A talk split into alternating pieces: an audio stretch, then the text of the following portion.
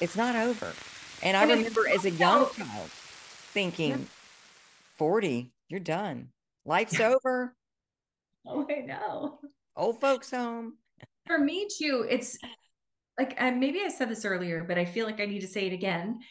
It's not about not being happy with who I am right now, because I've also been shamed for saying, you know, that I, I wanted something different. I wanted something more. And then all of a sudden someone po- comments or shares a post and it's like, you should just be happy with who you are now. Yeah, I am. And also And I'm also, journey. I love who I am and where I'm at, but oh, so excited to see what's next. Right. Yeah. And that's okay.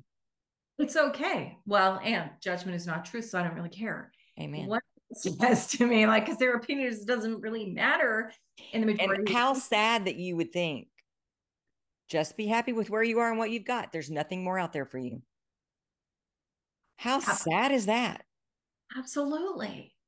So they're missing the boat. Absolutely. And but that doesn't mean, I mean, we know your your story about like, you know, having like a mattress on the floor, being pregnant, being young, and looking around and going, I'm grateful for this. I'm grateful for that. I'm grateful. And we can be grateful and want more.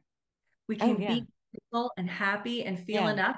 Also want to explore what else is possible. Yeah. Like how exciting. Yeah. Ooh. And on